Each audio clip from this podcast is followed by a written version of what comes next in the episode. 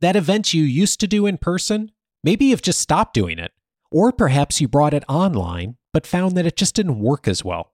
If that's happened to you or your organization, this episode will help you take some new steps to leading online events. This is Coaching for Leaders, episode 514. Produced by Innovate Learning, maximizing human potential.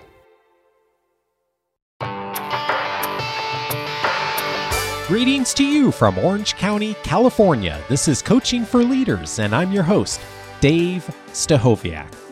Leaders aren't born, they're made. And this weekly show helps you discover leadership wisdom through insightful conversations. One of the discoveries that so many of us have made over the recent years is how to be more effective in working online, and particularly since the pandemic started. Of course, so many of us have begun to use tools like Zoom uh, more than we ever imagined we would. And that has opened up new challenges, of course, but it has also opened up opportunities. And today we're going to dive in on how we can do a better job of hosting an event online so that we can really connect and engage well with the people we're serving. I am so glad today to welcome back to the show Tim Stringer. Tim is a coach, consultant, and trainer, and he's also the founder of Technically Simple. He provides productivity, technology, and workflow coaching, consulting, and training to all kinds of folks and organizations, large and small, all over the world. His clients include business owners, consultants, executives, managers, doctors, lawyers, teachers, artists, and professionals of all kinds. His technology specializations include Asana, Daylite, OmniFocus, and Trello. He's also an Evernote certified consultant. Tim supports many people in productivity through his website, learnomnifocus.com, and also through the holistic productivity approach that he developed after coming face to face with cancer back in 2008, uh, both of which we've talked about before on the show. He is also an expert at Zoom and consults to leaders and organizations on how to use Zoom effectively to lead engaging events. And perhaps even more than all of that, he is a dear friend. Tim, I'm so glad to welcome you back to the show. Oh, thanks very much, Dave. It's wonderful to be back on Coaching for Leaders.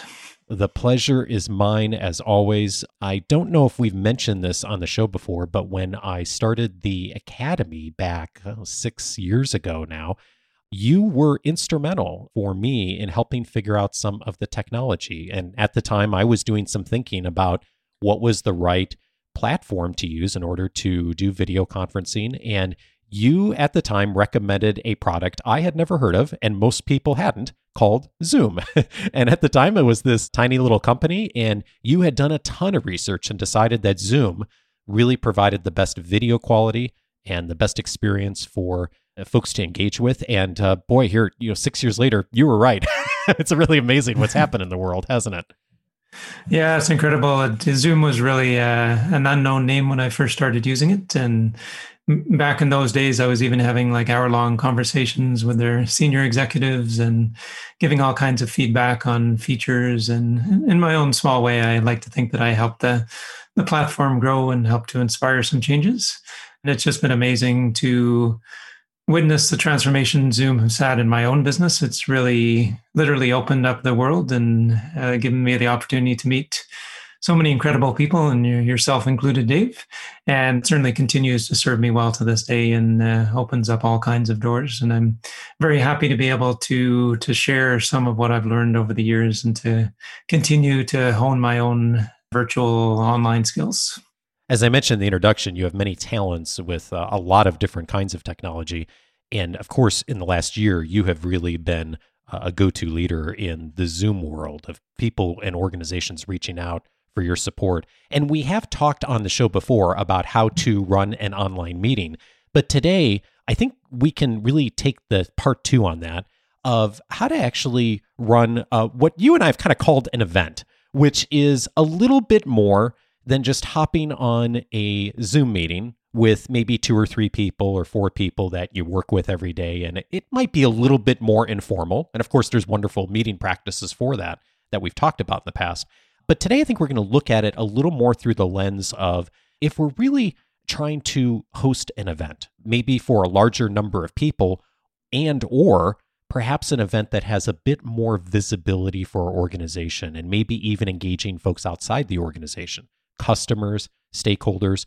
And there are definitely some best practices that you found that have helped organizations do this well. And I'm, I'm excited to dive in on that a bit. Let's start first with framing this a bit as far as planning and design.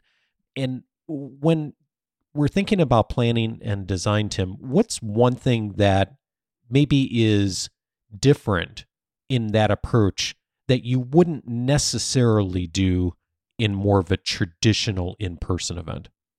I think designing for engagement is probably the most important thing. The thing with an in person event is you have that kind of serendipitous element where you show up at the event and you know you're maybe talking to the person standing in line to pick up your name tag or something like that you're having coffee with someone before it begins or talking to the person sitting beside you. So that, that's one of the reasons i certainly go to things like conferences is because i meet such interesting people and there's always that kind of excitement about you know who's gonna who's gonna come into my life uh, now. Maybe it's somebody i'm gonna do some work with or partner with or something like that. So i think it's really important to make sure that there's those elements that are part of the design of a virtual event. I think part and parcel with that too is recognizing that people are participating in a virtual event when they're not in a very focused environment. Very often they might have kids running around and dogs barking and even if they're in a quiet space they might be distracted by their devices or seeing messages come in and emails and so forth. So i think in general it's more difficult to engage people online than it is in person. You've got a lot more kind of competition and that's where the the design is so important to say how are we going to engage people from the get-go and keep people engaged throughout the event? You really help people to figure out some of the tools of engagement. And I think maybe hitting on a few of these would be helpful for those who haven't thought about this before. And one of the suggestions you have is opening a meeting early. Tell me about that. Yeah, so just like a meeting room, if you, if you imagine going to a conference, I'll use that as an example then chances are you can go and take your seat maybe it's 10 15 minutes before the the conference actually begins before the let's say the keynote address begins just to kind of settle in maybe have a little chat with the person beside you and whatever that happens to be so i find first of all those people who are involved in running the the event they definitely need to be there earlier some in some cases it makes sense they'd be there 30 minutes before if there's speakers involved and they want to just make sure all the audio and video is working really well. Even if they only need five minutes to go through that check, it's still much more relaxing to say, okay, everything's good to go 25 minutes before than scrambling at the last minute. And so those would be typically the first people to arrive. Everybody else would be waiting behind the the waiting room door, so to speak. And then uh, once everything is good, then inviting people to to join the event that decided to come a little earlier, and maybe have some nice music playing or you know some quotes going by on the screen or something like that. Or maybe it's just a good opportunity to engage people, find out where they're from, and and, and invite them to have their their camera on and share a little bit before the kind of official event begins. You have also a guideline you suggest for hosts called the five minute rule, which I think really uh, is so critical to what you just said of kind of getting people engaged early. Uh, what is the five minute rule and how does it play out? Yeah, sure. Uh, I don't know if you remember, Dave, but the five minute rule is actually uh, one that you shared with me. Uh, I think it was quite a while ago, while ago now. Oh. And that essentially means engaging people within the first five minutes of the meeting or of the event. Sounds like something I might have pulled from Carnegie at some point. oh yeah, okay. well, I'll credit you as the uh, the source that that uh, brought that suggestion to me, and that's one that I I've really taken to heart.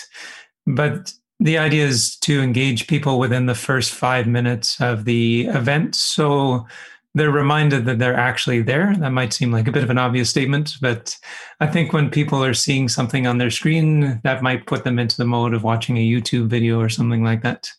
But if they actually hear their name uh, read out, or they're engaging with some other participants in a breakout room, or they're invited to fill out a poll, or to even click on the reactions button in Zoom, can be a great tool to you do give it a thumbs up or laugh or whatever whatever sort of emotion is present. I think that even those little little sort of threads of engagement are what what really really set the the stage for the event have it be really engaging. And conversely in the absence of any sort of engagement i find it can be really hard to reel people back in. Uh, if you if you haven't kind of grabbed them at the beginning then it's kind of an uphill battle at that point to to to re-engage them. Breakout rooms is something that i know some people have experienced with tools like zoom but not everyone has. And uh, it's interesting just in the last few months i've had folks in part of events that had never used breakout rooms before. For those who are not familiar with that, could you explain what that is and, and why it's helpful? Yeah, absolutely. So, a breakout room is basically a way of taking a large meeting and temporarily creating a bunch of small meetings. So, let's say you had an event with 100 people there. You could have maybe partners or groups of three people sharing in their own rooms for five minutes maybe you give them a little bit of a, an icebreaker sort of question to ask. I see it as equivalent of talking to the person sitting to the left and right of you if you're in an in-person event. And it's amazing how engaged people get, even if they're just chatting for three minutes, because suddenly they realize that there's other people there that that uh, have similar interests to themselves. Maybe they even exchange contact information and and want to keep the conversation going. There's just so much value that comes from being in these small groups. And I'll add as well too that they can be a great way to really involve everybody, even if it's a large meeting. If you have, let's say, an event of 25 people there and you're inviting people to share, it's probably going to be like maybe three or four that kind of do the majority of the sharing. Others might not feel comfortable sharing in that large group they they might not feel like they have anything to contribute if those few people who are sharing are kind of experts in that field.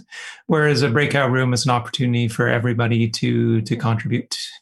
Yeah indeed. And it it opens up an opportunity to be a little more inclusive not only of different personality types um, but also just to involve people who might not otherwise be able to be involved because of uh, mobility issues or geography, even prior to the pandemic, I found in some cases it's actually better to do virtual events because you are able to engage people and you're not interrupting their weeks with travel and hotels and uh, dining and all of those things. And, and by the way, there's there's a time and a place for that. But I think what we've all discovered in this last year or so, especially those who have done some of this, like you've been uh, helping people do, Tim, is that there's there's some things that are actually better in doing the virtual events.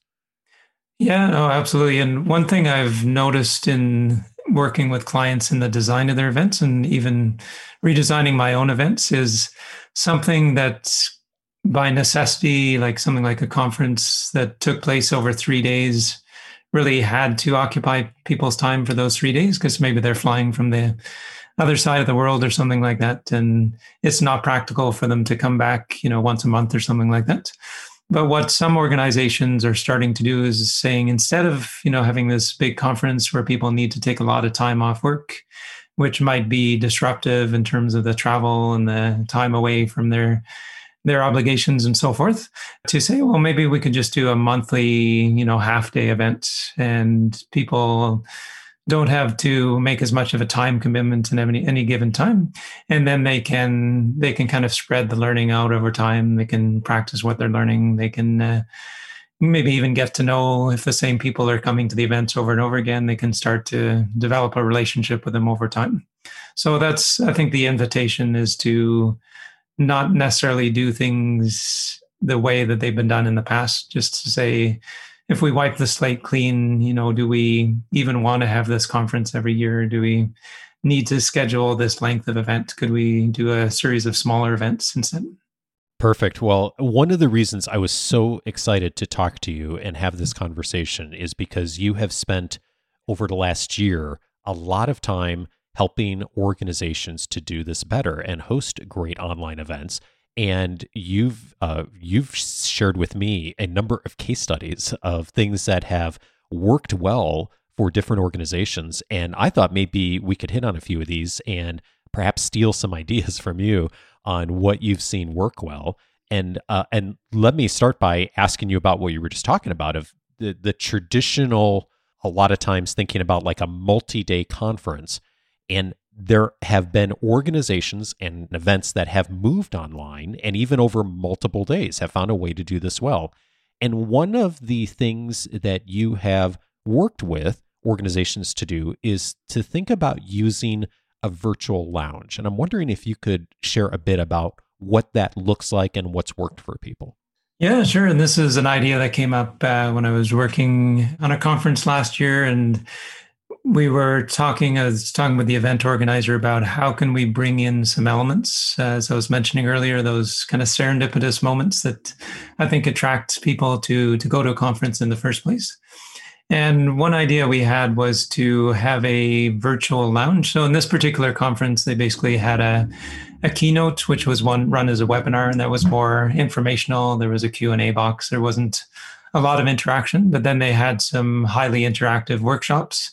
And sometimes there would be maybe four or five of those going on simultaneously. They'd they'd hone in on very specific subjects. But something they had open throughout the day was this virtual lounge. So if you're used to being at a traditional conference, you know, you might have that sort of central common area and then a bunch of rooms that branch off of that. So the lounge was really taking the place of that that central common area. And they had someone who was managing the lounge, keeping people engaged sometimes there might be nobody in there. Sometimes there might be uh, a group of group of people in there and the the the host of that particular meeting would would uh, just kind of help to to facilitate a bit of a conversation. And one thing we talked about too is when people went for lunch. Maybe they wanted to have a conversation with someone else at the the conference. Maybe they were at home by themselves and you know they just really wanted to connect with one or two or a group of people. So uh, the idea we came up around that was to have that that same lounge but to open up breakout rooms. And a feature that was fairly recently introduced is you can actually choose your own breakout room in zoom so you could have the equivalent of going to a table where maybe there's one or two people and say, "Can I join you?" and just pop into their breakout room and maybe um, have a chat with them for a while, and then maybe move on to another breakout room and and see who's there. And so it takes a little bit of getting used to, I think, from a participant's point of view, but once people get it, it feels surprisingly natural just to kind of have that freedom to to roam from group to group and, and meet some interesting people. That is super cool and the thing I'm hearing there most importantly is not just setting up a a lounge or a virtual space and just having that being an open line, but someone is there who, especially during an event, who's hosting that. There's intention behind it. They're ready with uh, questions to engage people, and they're ready to help direct people to getting into the breakout rooms or like during meals, things like that, so that folks know what they're doing. And so it's very intentional and it's very planned going back to what you said earlier. Yeah, yeah, totally. And that, that brings up a really important point is that these these meetings really need to be facilitated. It's not enough just to kind of create that virtual space and assume things are going to go well. I think especially since people are fairly new to this sort of way of interacting, that that guidance really goes a long way and it really, really takes something from being kind of a concept to something that really works well one of the other events that you have uh, assisted with in the last year was helping an organization to do a multi day coaching workshop. And one of the things that you highlighted for me that was helpful for them is using a feature, this is specific to Zoom, I believe, uh, called Spotlight and Multi Spotlight for a virtual stage. And when you told me about this, I had no idea that this feature existed in Zoom. And so I'm wondering if you could share with us what that looks like and the value for uh, engaging people for this. Yeah, sure. So Spotlight is a feature that's been in Zoom for a long time. If a host or a co-host spotlight someone, that means that if people are in the gallery view, they're immediately going to be put into the speaker view. So that's a way, first of all, of drawing the attention to that person, just like you would in a with a real spotlight. You know, if you someone steps up on the stage or you literally shine the spotlight on them, that's where the room's attention is going to go. And so that can be useful for taking people out of gallery view, first of all, and just focusing their attention. And a more recent feature is the ability to multi spotlight. So a host or a co host can spotlight up to nine people at once. And they could be people who are speakers. They could also be participants in the meeting. Anybody who has their, their video turned on is a, is a candidate for spotlighting. So a case where this is used in the context of the coaching workshop, uh, there were some moments where the coach was actually coaching people live in front of the whole group. So the the host who is working behind the scenes, and the host is very often not necessarily the person who's on camera a lot. They're very often more of the AV person. They're the person who's managing things behind the scenes. So in that scenario, they might focus on the spotlight the coach as well as the person they're coaching. So as they have that discussion back and forth, you're not seeing like the videos flashing, or I'm sure you've noticed this in Zoom where somebody else starts talking, but it takes a little while for them to actually appear on the camera. Yeah. So this is where the yeah, both of them can be on the screen at the same time. If it's a hmm. panel, you could have the whole panel on the screen.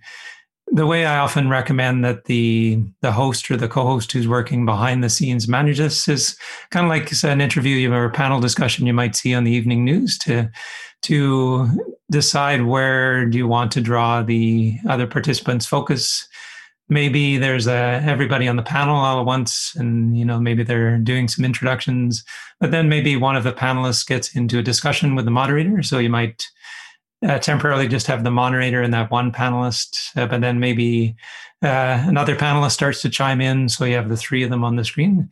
So it's something that just keeps the the interest keeps the engagement. It's another one of those those tools of engagement as i like to call them it's it's such a it's such a great way to engage and to really like you said it's it's almost better than in person in this case. And you know this also brings up another point that we didn't hit on yet but i think is really key and i know you recommend is uh, for a larger event especially something with higher visibility it's helpful to have someone who is you know perhaps the speaker or the person who's the quote unquote host of the event on screen doing that and then it's also helpful to have a what Zoom would call the host of the meeting, someone who's doing the technical work in the background so that you know obviously you may not do that for your you know informal meetings but for a larger event having those two roles separated i think makes sense because then you can have that person really focus on spotlighting the right people muting. I, have really seen that done for some high profile events and folks have done that really well and i think that's that's probably a good practice if you are doing something that's uh, a little more visible. Yeah, for sure, and it really takes a lot of pressure off the the presenters, the speakers, speakers, the leaders, teachers, because I think ideally they want to just do what they do. They don't want to be fiddling with the technology. So it's a very similar approach to to a virtual meeting. And the nice thing is that that host or co-host can really be anywhere. They can they can be any participant in the meeting. They um, can be given those those extra features, and as long as they have the proper training, they're comfortable with doing it. Sometimes people will even hire someone from outside their organization to serve in that role, just uh, just to make sure it goes really smoothly. And everybody I've talked to or I've referred uh, out, uh, I sometimes call it a Zoom co-pilot. They've said, "Oh, that was extremely worthwhile. It, it really helped it go smoothly and took a lot of pressure off." I mentioned you've worked with all kinds of organizations over the last year, and one of the things you've been doing is helping some universities with recruitments, and specifically, some sororities have hired you to uh, help them to get better at uh, running rush events and recruiting events. It's super fascinating some of the work they've been doing, and one of the lessons that's come out of that that it sounds like they've really done an amazing job with is practice sessions in advance um, t- tell us a little bit more about that. Yeah, you know, it's I've worked with three sororities so far, and they've just been amazing to work with. They they've really embraced the technology. They've really uh, really taken it to heart to deliver the best possible recruitment events that they can. I think what's most challenging about these events is they tend to be quite short and have a lot of people and have a lot of elements to it. So it's it's very very important that they really streamline things. They can't afford little tech glitches. Uh, they want to create a good good impression um, for their their PNMs. They're called their potential new members. Started to learn a bit of the lingo along the way. Yeah, and uh, want it to go as smoothly as possible. So they've really done a lot of practice. I was in on some of their their practice sessions where I was kind of a fly on the wall and not many men get to go to a, a sorority recruitment, so I felt very honored. And they just really kept it fun and flowing. They had some fun videos and music they were playing as part of that. Um, they made extensive use of breakout rooms and just kept the transitions very smooth. I think I think that's important for both in person and virtual events is to just have that that great flow and and if there are technical glitches along the way, that's where that engagement drops off very quickly. So, just like with in person, I think the technical side of it needs to be extremely well practiced. There needs to be backups in place. If uh, if the host internet happens to drop, making sure there's somebody else to to to run with it that knows what they're doing. So, yeah, I think that was probably the most interesting in terms of just the the flow of the event and just keeping it keeping it really smooth and interactive. We've all heard the term Zoom fatigue, and I think most of us have experienced it in the recent past. And you have really, uh, you're obviously trying to be mindful of helping organizations running events to use the technology well so you don't have the fatigue come in. And at the same time, be mindful that there are sometimes events that will go over two to three days or a weekend, as I know you've done in a few cases. Uh, when you have a event or a course that goes over a couple of days. What is it you're finding is helpful to prevent what people call Zoom fatigue? I think it really comes back to, first of all, designing the event. And as the person designing the event, imagining you're the one who's participating in it and what, what would be kind of a schedule that would work for you. What is the appropriate amount of breaks? Those sorts of things. And then what we've been talking about quite a bit is that that level of engagement. Uh, I think especially if something is going to be going on for a while, there needs to be that sort of variety that's present. Sometimes you might be watching a video or going into a breakout room or or maybe you're learning some theory that's going to support the next practice session you're doing, but having a, a, good amount of variety in there. My wife actually leads weekend courses where she is teaching from 9.30 to 5 on a Saturday and Sunday. And I know a lot of people who were considering registering in this course were a little hesitant. They said, okay, that's way too much time to spend on Zoom. Yeah. And uh, I think everybody who's done her course has just been amazed at, you know, how engaged they felt, how connected they felt with other participants. And I think that's partially because she really thought it through and she didn't just take her in person course and kind of blindly convert it to a virtual course, but it's also her own sort of innate ability to engage people on camera and really really make them feel present. And i think that's something that comes very naturally to to some people and certainly to her. I think it's something that people can learn as well and they might just take a little bit longer to get to that level of engagement. What's something that she did, or perhaps the participants experienced, that you think they really came away from that event being pleasantly surprised versus feeling like it was a lot of hours? I think the through some parts of the course they're actually working in partners, and so they get a really strong connection with the person that they're working with. Um, they're doing some very deep work, and and they might be working with someone thousands of miles away so it's that that sort of i think excitement of engaging with someone that they probably never would have met in their life and doing this this really deep work. And i think it's really those moments where the technology fades away and it becomes all about the experience all about the engagement. And i think at the end of the day that's the name of the game. Uh, you've really done this effectively if people forget that they're actually using technology because they're so so engaged with the material they're learning or the person they're talking to or the exercise they're going through.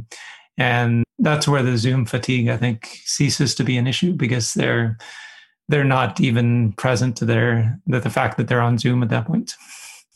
It, it seems like it's a common discussion question these days of what will things look like when the pandemic has passed and people have the opportunity to go and do in person things again, uh, back to quote unquote normal, whatever that ends up being, and whenever it ends up being. And uh, there's sort of this debate of, well, how much are people going to continue to do things online and leverage that technology? based on your experience, what do you think, Tim? Do you think this is a new a new normal for us that we're using this more, or do you think we'll go back to what we were doing? I think it's definitely established a new normal, and I think there'll also be a return to in person events, and I hope so because I really enjoy those as well. So I'm really seeing a hybrid sort of approach in the future where some conferences, to use that as an example, might be entirely virtual moving forward because they've really hone the whole experience to the extent that it really works well and it maybe reduces the cost and makes it available to a lot more people. There's certainly a, a, big environmental impact around people getting on planes and flying thousands of miles to go to uh, conferences and things like that. So I think there'll be a lot of incentives to keep those going. Uh, I think there'll also be a lot of hybrid type events where some people are going to be there in person and some people are going to be joining remotely. I think those are probably the most difficult ones to coordinate. And that's, I've worked with some clients on those types of events. And I think of all of the ones, those need the most planning because you don't want people who are joining remotely to feel like second class citizens and, and uh, give all the attention to people who are actually there in, in front of you. So that's something that I'm continuing to explore and try different things just to see as we start to go back more in person, how can we kind of create the best of both worlds. I tend to think like you, Tim. There are some things that in person is best at, and we'll obviously all continue to do that when the time is right.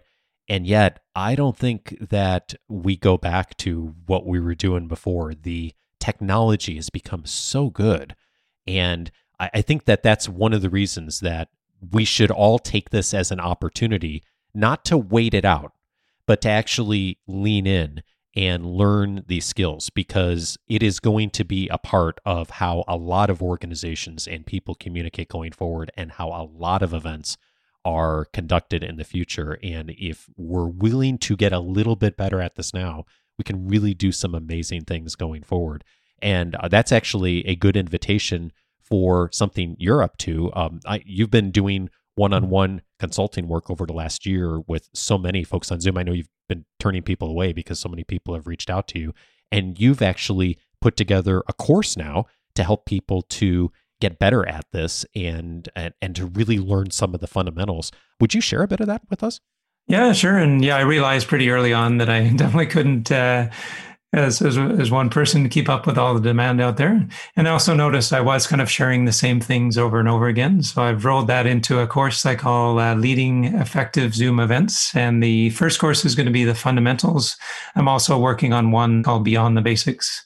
So the way I've designed this is to really showcase what it's like to be in an, uh, an effectively run Zoom event. So I'm I'm not just teaching, but I'm giving people the experience of uh, being in an event that's including all the elements that we've been talking about, and also providing instructions on these are the ways you can use breakout rooms and multi spotlight and things like this for your own events. So it's uh, meant to be something that's accessible to pretty much anybody. Um, maybe a little bit of experience with Zoom would help and I think almost everybody on the planet has some experience with Zoom at this point. Yeah, indeed. But uh, really focusing on the elements we've talked about and going into some experiential learning around that uh, in terms of designing the event and leading the event. And um, I'm very much putting myself up to the challenge of making it a really a stellar, engaging event as as people go through the learning. Fabulous. Well, thank you so much for sharing that. We have a link for those who would like to find out more. It's at technicallysimple.com slash Zoom. Uh, we'll have that, of course, in the episode no- notes and this week's weekly leadership guide. Tim, as I mentioned, has just been a wonderful teacher to me over the years of helping to use technology and engage people better online. So thank you, Tim, for not only supporting me over all this time, uh, but also for sharing with us some of these good practices we can use for hosting events. And I hope that folks will, you know, take at least one of the things they've heard from today's conversation and apply it. And if you do, we'd love to hear. Drop us a line on LinkedIn or uh, or send a note, and we'd love to hear what worked for you. And Tim, thanks a ton for your expertise. Oh, you're very welcome, Dave. And thanks again for inviting me back to Coaching for Leaders. It's always a pleasure.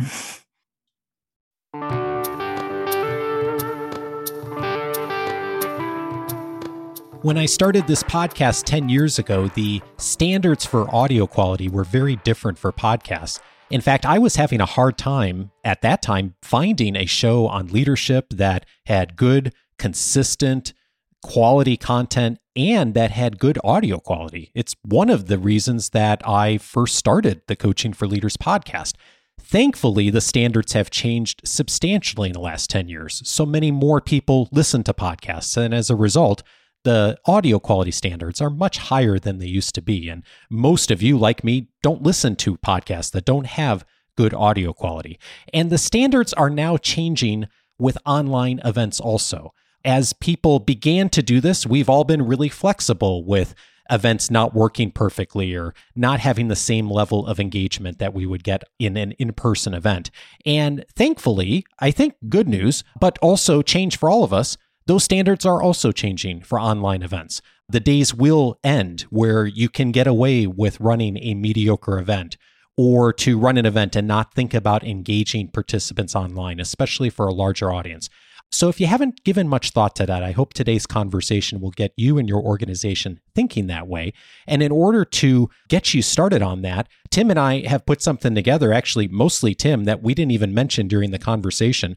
Tim has been gracious to prepare a downloadable PDF with some of the key principles that will help you get started on many of the things we talked about in this conversation today, but also some of the things we didn't talk about. You can find that on the episode notes. I'll also be including it in this week's weekly leadership guide. So find that download. And at the very least, that would be a good starting point for you on thinking about what's next. In addition to that, I'd also recommend several related episodes to today's conversation. One of them is episode 381 Serve Others Through Marketing my guest on that episode was Seth Godin. Seth is, of course, the preeminent thinker on marketing and helping organizations to represent their work well. Uh, if you have not heard Seth's work before or followed his blog, I'd encourage you to listen to that episode because he talks about how to really market well, but how to do it with authenticity and ethics and to approach it from a way that's very much focused on the person you're serving. Episode 381 is a wonderful complement to this conversation for the strategy behind how to really reach out and to represent your organization well. Also recommended is episode 395 How to Create Meaningful Gatherings. My guest on that episode was Priya Parker. She is the author of The Art of Gathering. There's so many helpful things she talks about, not only in that book, but in that conversation on how to really engage people well for events. And the principles, most of them you can use just as easily online as you can in person. And in fact, there's a number of principles from that conversation and her book that I have utilized in our online events and with our Academy members. Episode 395 is a wonderful place to start if you're looking for ways to do that well. And then finally, another good complement to this conversation, episode 472 How to Run an Online Meeting. That one uh, was with Bonnie and I. Last year, we aired that episode in how to run uh, just an everyday meeting with your team, how to do that well, some of the things to think about with technology, facilitation, meeting management, many of the things we talked about in that conversation we didn't talk about here today, some of the more foundational principles. So, episode 472 is where to go for that. All of those episodes you can find on the coachingforleaders.com website. If you set up your free membership, you're going to get access to the entire listening library, searchable by topic since 2011. So many conversations we've had over the years around marketing, facilitation of meetings, software, and even things in response to COVID, how we can do a better job at being able to lead through changing times. If you set up your free membership, you'll be able to search for all of that online. In addition, you're going to get access to all of the free audio courses on the website my own personal library, and the weekly leadership guide that comes your way every Wednesday. For access to all of that, just go to coachingforleaders.com, set up your free membership, and you'll be off and running in just a few moments. Next week, Bonnie and I are back for the question and answer show. It's actually been a couple of months since we had a Q&A show. Schedules got crazy. We had lots of interviews, but now we're back. At least that's the plan next week. Join us for that. If you have a question you would like us to consider, for that q&a episode or a future episode coachingforleaders.com slash feedback is where to go. See you back next monday with bonnie and have a wonderful week. Take care